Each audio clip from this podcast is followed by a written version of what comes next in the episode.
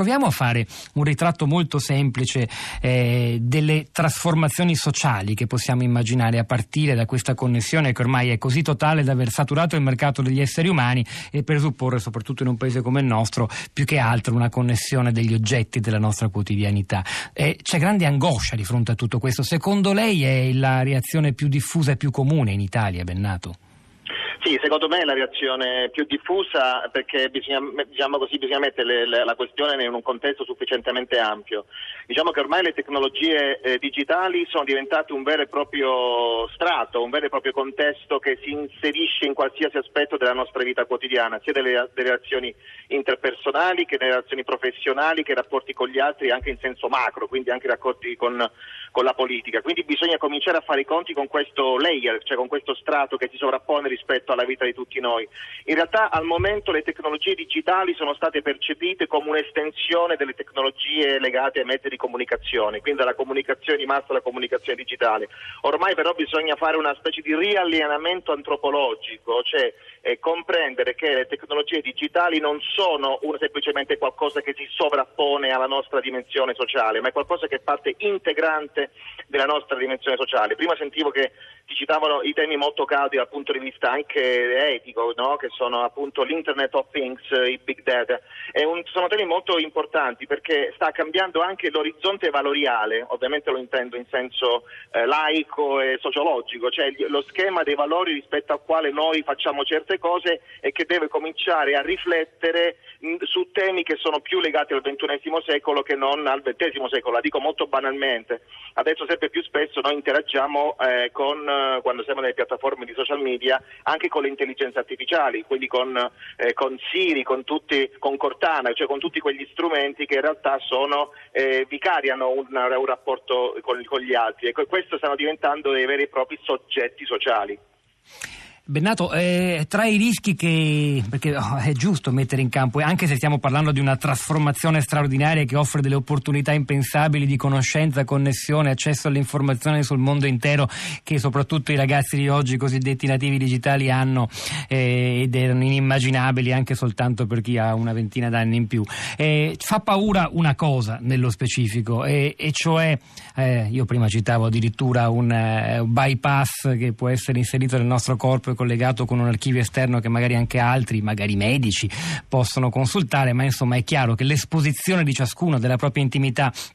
è progressiva e radicale ed è un, penso un, un, fenomeno irreversibile. Questo però fa paura soprattutto perché eh, si teme per la nostra privacy. Eh, allora, eh, che senso ha tutto questo? Scrive Moreno da Bologna, se poi la privacy non può essere difesa, neppure le multinazionali riescono a difendersi. Non si traduce tutto ciò, scrive un altro ascoltatore, in un controllo sempre più stringente delle nostre vite. A proposito di questo controllo stringente, io vi segnalo che sulla città di radio3.blog.rai.it, il nostro spazio online che si sviluppa sviluppa parallelamente alla trasmissione. Abbiamo pubblicato eh, la recensione di un libro uscito qualche anno fa dello scrittore romanziere americano Dave Eggers, Il cerchio, eh, scritta sul Fatto Quotidiano da Davide Turrini, che mette direttamente in relazione quella storia, quel mondo totalmente dominato da un grande colosso che li ingloba tutti, eh, delle multinazionali del web, e 1984 di George Orwell. Andatevelo a leggere perché eh, perlomeno la recensione, poi magari anche il libro, che è un'occasione di riflessione. Comunque la pensiate. Eh, però tutto questo in effetti non può non far paura, soprattutto se guardiamo per esempio ai casi citati e raccontati del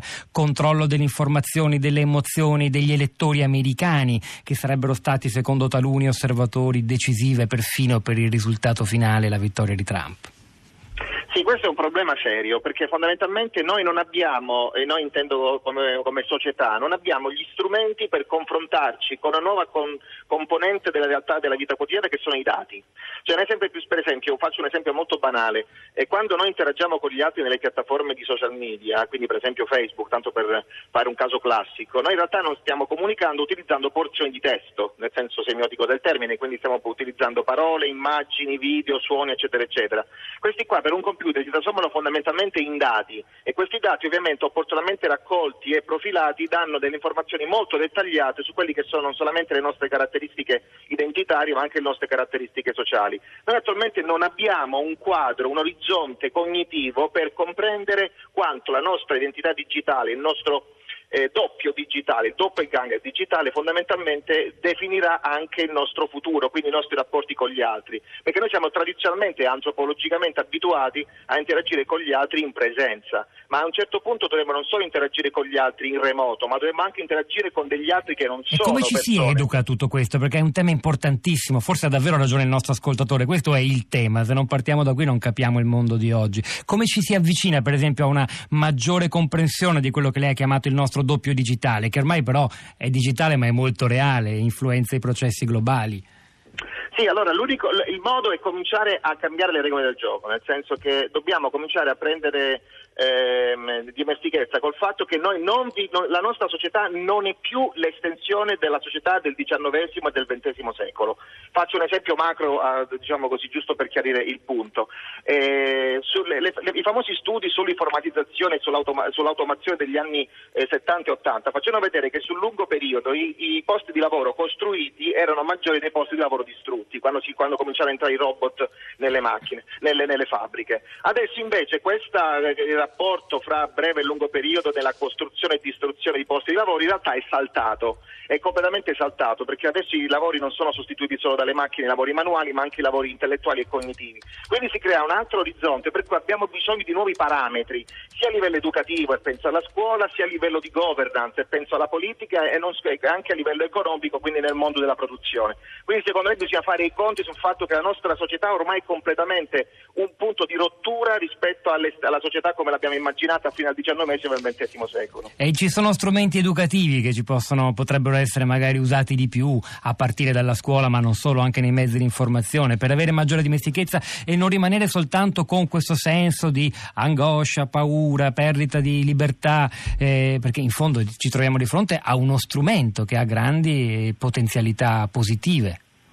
Sì, ci sono, infatti non vorrei passare per un luttista, io sono un appassionato di, queste, di questi strumenti, come tutti gli appassionati ne vedo le opportunità e benefici che ovviamente i lati oscuri e que- soprattutto ne emerge la mia componente di educatore e penso fondamentalmente alla città in cui si troverà mia figlia. In realtà la questione è la seguente, noi abbiamo bisogno fondamentalmente di valorizzare alcuni aspetti del percorso educativo, del percorso politico, del percorso economico che finora, so, per motivi ovviamente perché erano semplicemente dei dettagli, non sono stati particolarmente approfonditi. Faccio un esempio molto banale. In questi ultimi tempi si fa un gran parlare di eh, fake news o alternative truth, cioè la poss- l'incapacità di riuscire a discernere eh, se un, un, contenuto possa essere affidabile oppure no. In realtà nelle, nelle, scienze umane, fondamentalmente la filologia, ha strumenti da tantissimo tempo che permette di verificare le fonti. La verifica delle fonti soprattutto è diventata una necessità non solamente per chi fa il lavoro di eh, ricerca scientifica o per il giornalista, ma sta diventando una necessità per ogni singola persona per capire se le informazioni che ha sotto mano possono essere utilizzabili oppure no. Ho fatto esempio molto banale, perché secondo me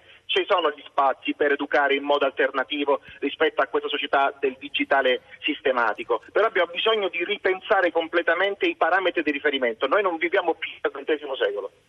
Davide Bennato, vorrei chiudere questa prima parte con lei, che ha, sottolineato come lei in realtà di queste cose sia un appassionato e non vuol certo passare dalla parte degli apocalittici. Eh, al, di, al, di, là delle criticità evidenti che abbiamo mm, così, toccato con, con, il dottor Pellai, con lo psicoterapeuta. E cosa bisognerebbe fare per rendere anche i nostri ascoltatori che continuano a mandare messaggi allarmati per questo mondo iperconnesso, per rendere più evidenti i vantaggi anche di una vita che ormai sì è tutta online, ma questa è una trasformazione in parte già avvenuta? Eh, a livello di dibattito pubblico semplice di, per, per non addetti ai lavori, dico. Allora, secondo me la cosa più importante da fare è cominciare a eh, vedere le opportunità di questi strumenti, cioè nel senso che eh, faccio un esempio molto banale, se noi cominciamo a, a insegnare alle persone a guidare le automobili a partire dagli incidenti stradali, le persone si faranno un'idea che le, le, le automobili sono lo strumento più pericoloso sulla faccia della terra, che in parte è vero, ma ovviamente questa affermazione va contestualizzata. Secondo me bisogna focalizzare l'attenzione sulle opportunità, in primo luogo, dal punto di vista di approccio educativo, e secondo poi far capire senza nascondere che comunque tutte le opportunità in alcuni casi, per, le caratteristiche al digitale, possono anche trasformarsi in un profondo cambiamento personale. Nel senso, io prima sentivo il famoso l'esempio appunto del, del fatto che è molto semplice fare lo switch off, cioè spegnere una relazione eh, online. Questo è vero quando ovviamente la relazione non ha, non ha, non ha una sua stabilità, una sua, una sua, concretezza, perché è vero che è facile chiudere delle relazioni, perché è vero che molto spesso le relazioni che si costruiscono online non hanno quella profondità e quella caratteristica di una relazione, però questo non è un problema dell'online,